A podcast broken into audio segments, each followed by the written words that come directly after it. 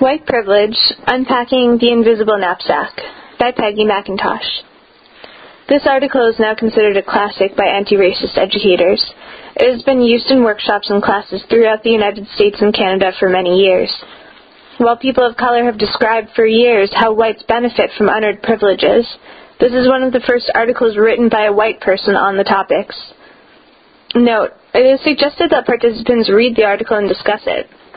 Participants can then write a list of additional ways in which, which, in which whites are privileged in their own school and community setting. Or participants can be asked to keep a diary for the following week of white privilege that they notice, and in some cases challenge, in their daily lives. These can be shared and discussed the following week. White privilege, unpacking the invisible knapsack. Through work to bring materials from women's studies into the rest of the curriculum, I've often noticed men's unwillingness to grant that they are overprivileged, even though they may grant that women are disadvantaged. They may say that they will work to improve women's status in the society, in the university, or in the curriculum, but they can't or won't support the idea of lessening men's. Denials, which amount to taboos, surround the subject of advantages which men gain from women's disadvantages. These denials protect male privilege from being fully acknowledged, lessened, or ended.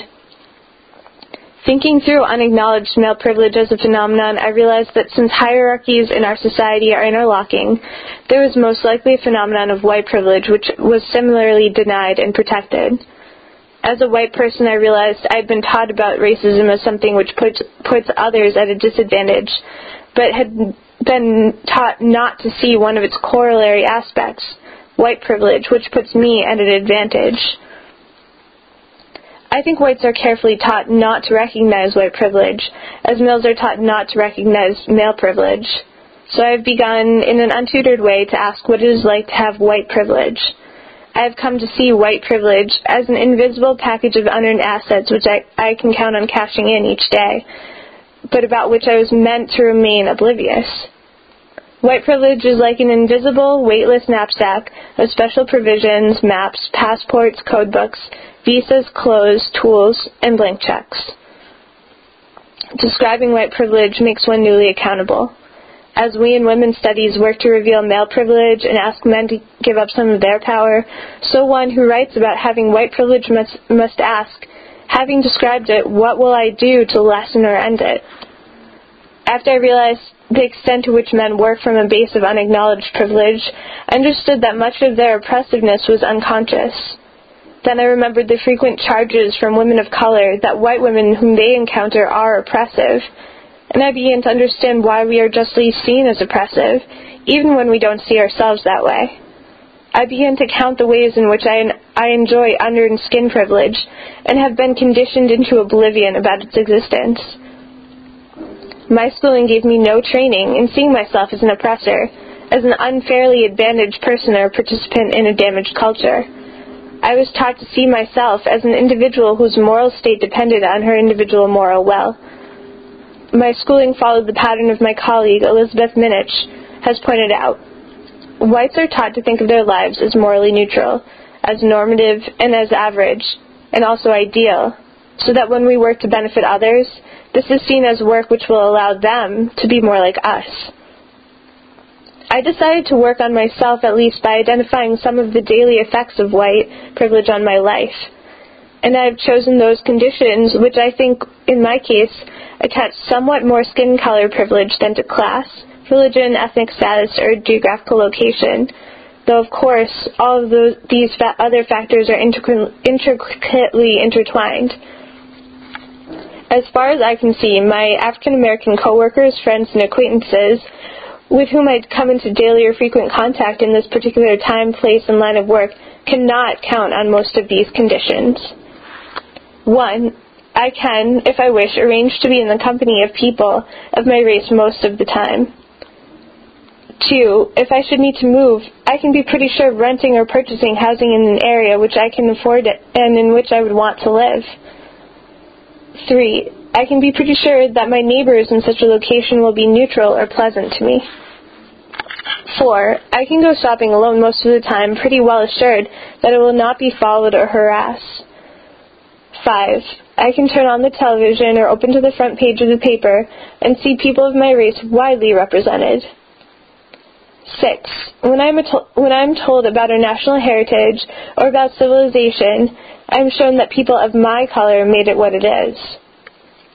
7. I can be sure that my children will be given curricular materials that testify to the existence of their race. 8. If I want to, I can be pretty sure of finding a publisher for this piece on white privilege.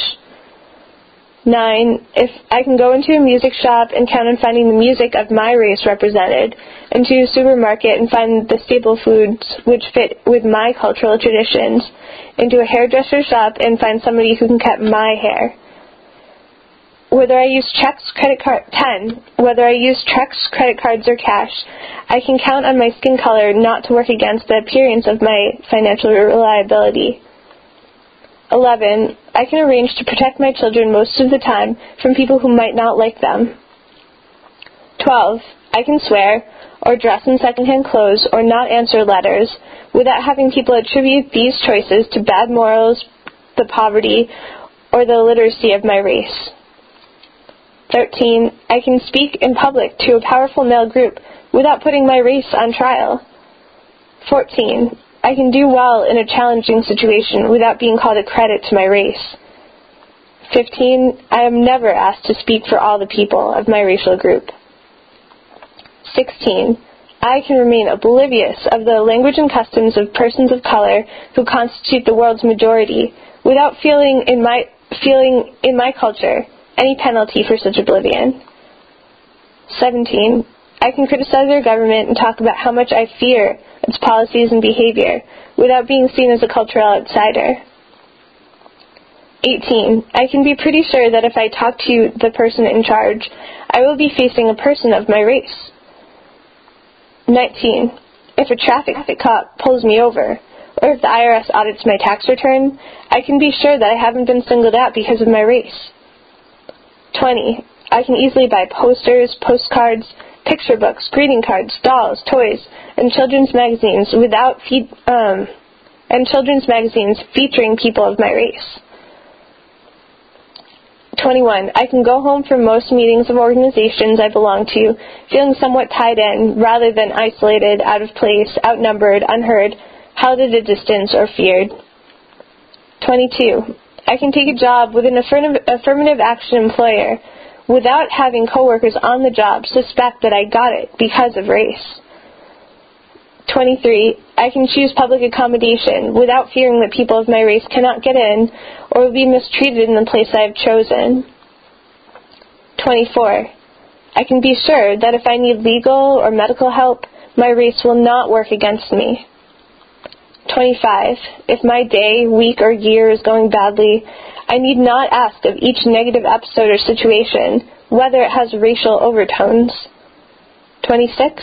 I can choose blemish cover or bandages in quote flesh color and have them more or less match my skin.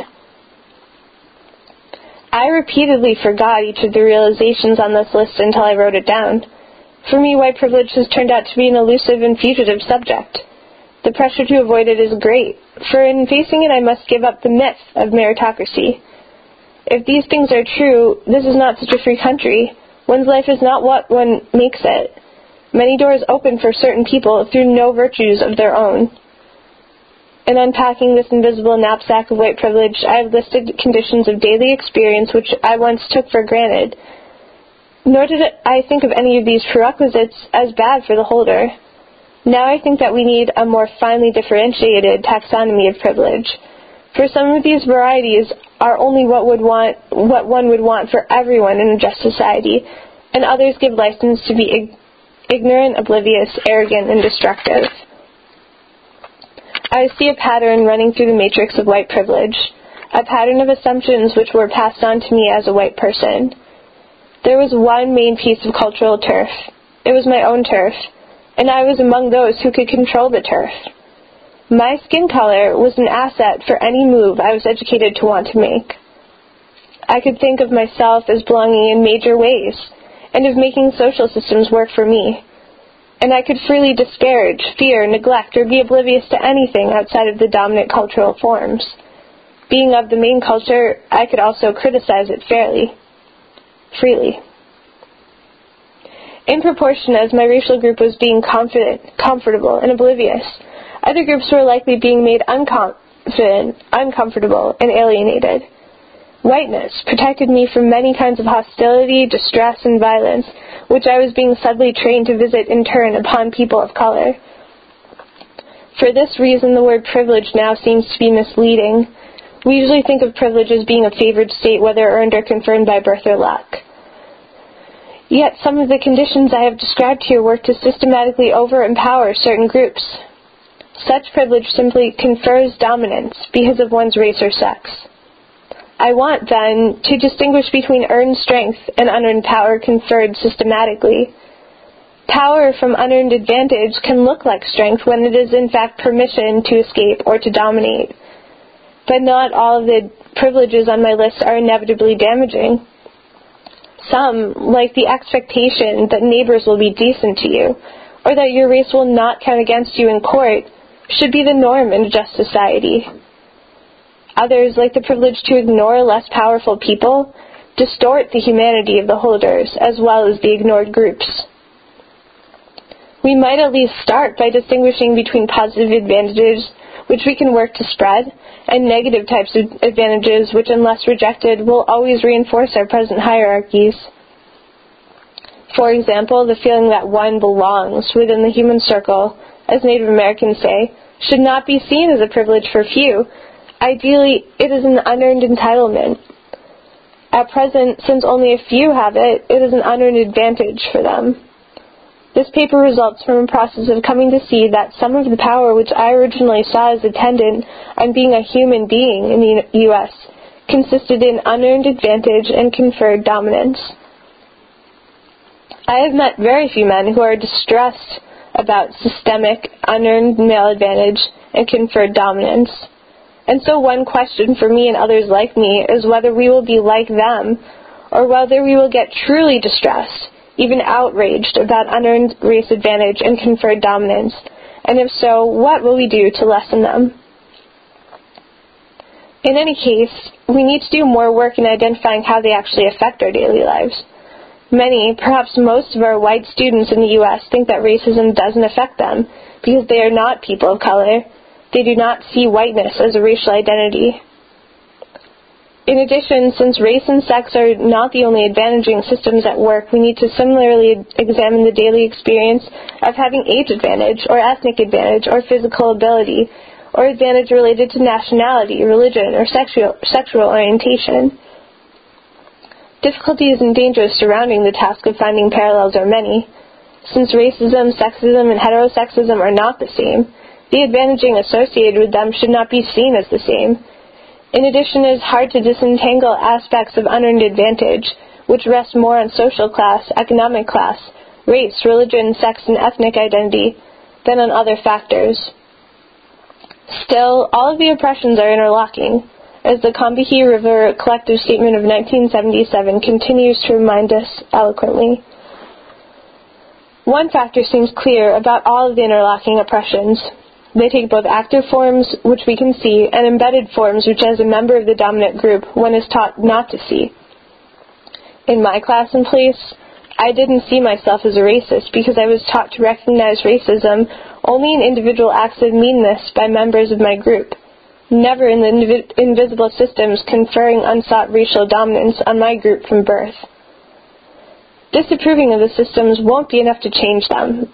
I was taught to think that racism could end if white individuals changed their attitudes. But a white skin in the United States opens many doors for whites, whether or not we approve of the way dominance has been conferred on us.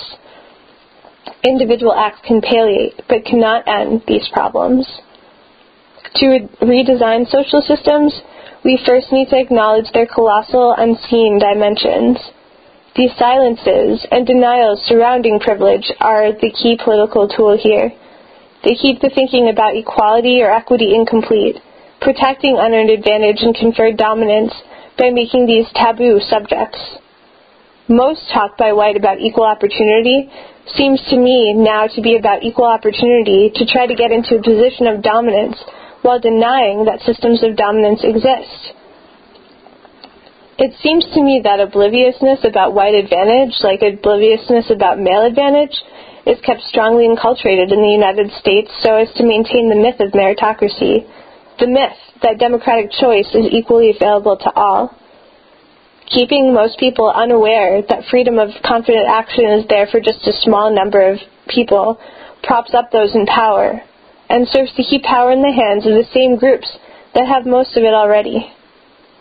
Though system- systemic change takes many decades, there are pressing questions for me, and I imagine for some others like me if we raise our daily consciousness on the prerequisites of being light skinned. What will we do with such knowledge? As we know from watching men, it is an open question whether we will choose to use unearned advantage to weaken hidden systems of advantage, and whether we will use any of our arbitrarily awarded power to reconstruct power systems on a broader base.